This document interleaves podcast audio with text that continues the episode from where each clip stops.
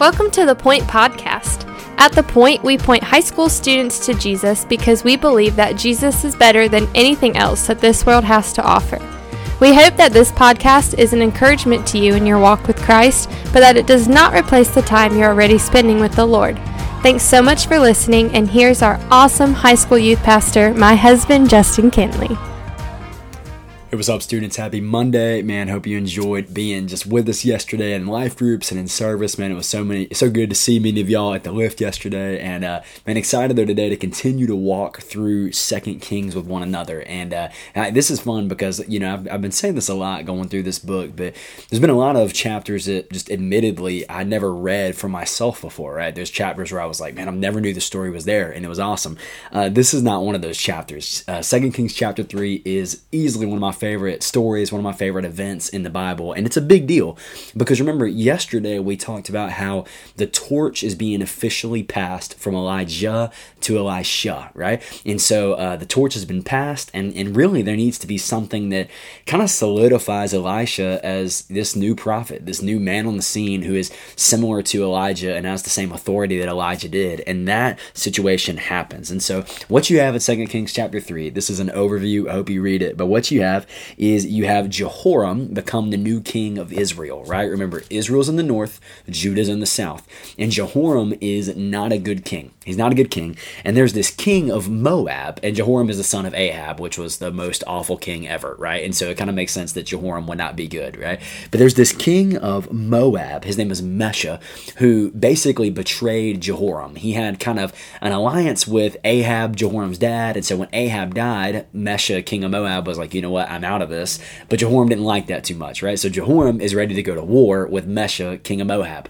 So what Jehoram does, I know there's a lot of names here, so I hope you read it on your own. But what Jehoram does is he calls Jehoshaphat the king of Judah. Remember, Israel in the north, Judah in the south, and Jehoshaphat is a really good king. He's a really good king, right?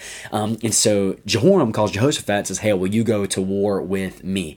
And, and they decide they're going to go together. And on their way, they kind of randomly pick up the king of Edom, which is kind of funny. And so it's Jehoram, the bad king of Israel, Jehoshaphat, the good king of Judah, and the king of Edom. And on their way to battle, on their way to fight King Mesha, um, they come across this valley. They go through this wilderness and they don't have any water.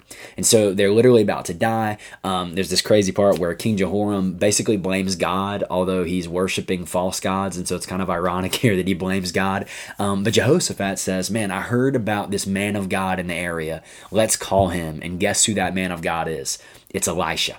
And I love what happens here because remember, Elisha, his predecessor was Elijah, right? Elijah and Ahab did not get along, right? There was conflict, conflict, conflict. They they hated one another, they did not get along, get along at all, right? So Elisha gets called by Jehoram Ahab's son, right? And I love what the Bible says. This is so good. Um, in verse 13, he says, What do I have to do with you? Go to the prophets of your father and to the prophets of your mother, right? He's like, Jehoram, why are you calling me now? Because you've been worshiping other gods. So what are you doing calling me?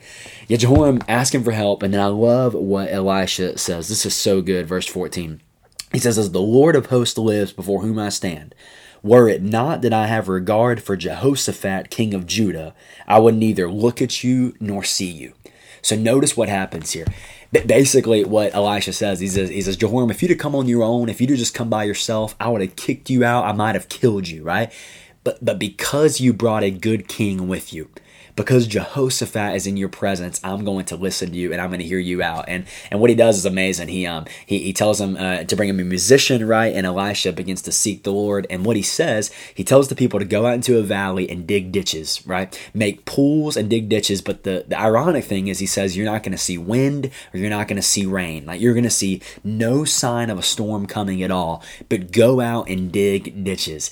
And yet when you do that, the next morning the Lord is going to provide rain. And that's exactly what God does. The people go out and they dig. They, they don't see any wind. They don't they don't see any rain coming, but they wake up next morning and there's water in the valley. And then at the end of the chapter, the people of Israel and Judah and Edom defeat the king of Moab. And it's a crazy, um, awesome story. And, and I could encourage you. Um, I preached a whole sermon on this uh, called "Keep Digging." Right, where what do you do when what you're doing doesn't seem like it's working because they're digging ditches and there's no sign that it's working, but yet God still provided. And so this this man, staying faithful to what God's word says, staying true to what his word says. That is definitely in this passage. But, man, every time I read this, I'm overcome by the beauty of what Elisha says to Jehoram.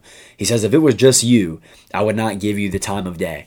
But, but because you brought a good king with you, but because you brought Jehoshaphat with you and you brought a good king, I'm going to listen to you and I'm going to respond to you. And, and you know, students, I'm just so reminded of the gospel in this chapter where, man, on our own before God, we do not deserve the time of day. Uh, on our own before God, we don't deserve his assistance. We don't deserve help. We, in fact, in complete opposite, we deserve death. But we, we have a good king who is an advocate for us, the New Testament says. That We have a good king who, who died on our behalf, took our sin, took our shame, nailed it to a cross. He rose again three days later, and we have a good king who is an advocate for us. And so when we stand before God the Father, we're standing with a good king. We're standing with Jesus. And, and because of Jesus, because of the righteousness of Christ, we're able to approach God and we're able to have a relationship and intimacy with God. And it's amazing. And so I'm so reminded of the gospel in this chapter where Jehoram comes and Elisha's like, Bro, if it was just you, I would not listen to you right now. You don't deserve to be listened to, but you brought a good king with you. So I'm going to hear you out. And uh, man, I'm just reminded of the good king that we have us, and that good king is Jesus. So, man, I love you. Hope you're encouraged by that. Uh, man, we could talk about that forever. I preached like a 45 minute sermon on that one time, and this is just six minutes. Uh, and so, if you have any questions about that, let's talk about it. But man, I love you, students, and I can't wait to see you tomorrow for Second Kings 4. And hope you're already thinking about who you're going to invite Wednesday night. It's going to be awesome. Can't wait to see you there. Thanks so much for listening. The Point is a ministry of First Baptist Church Indian Trail for high school students.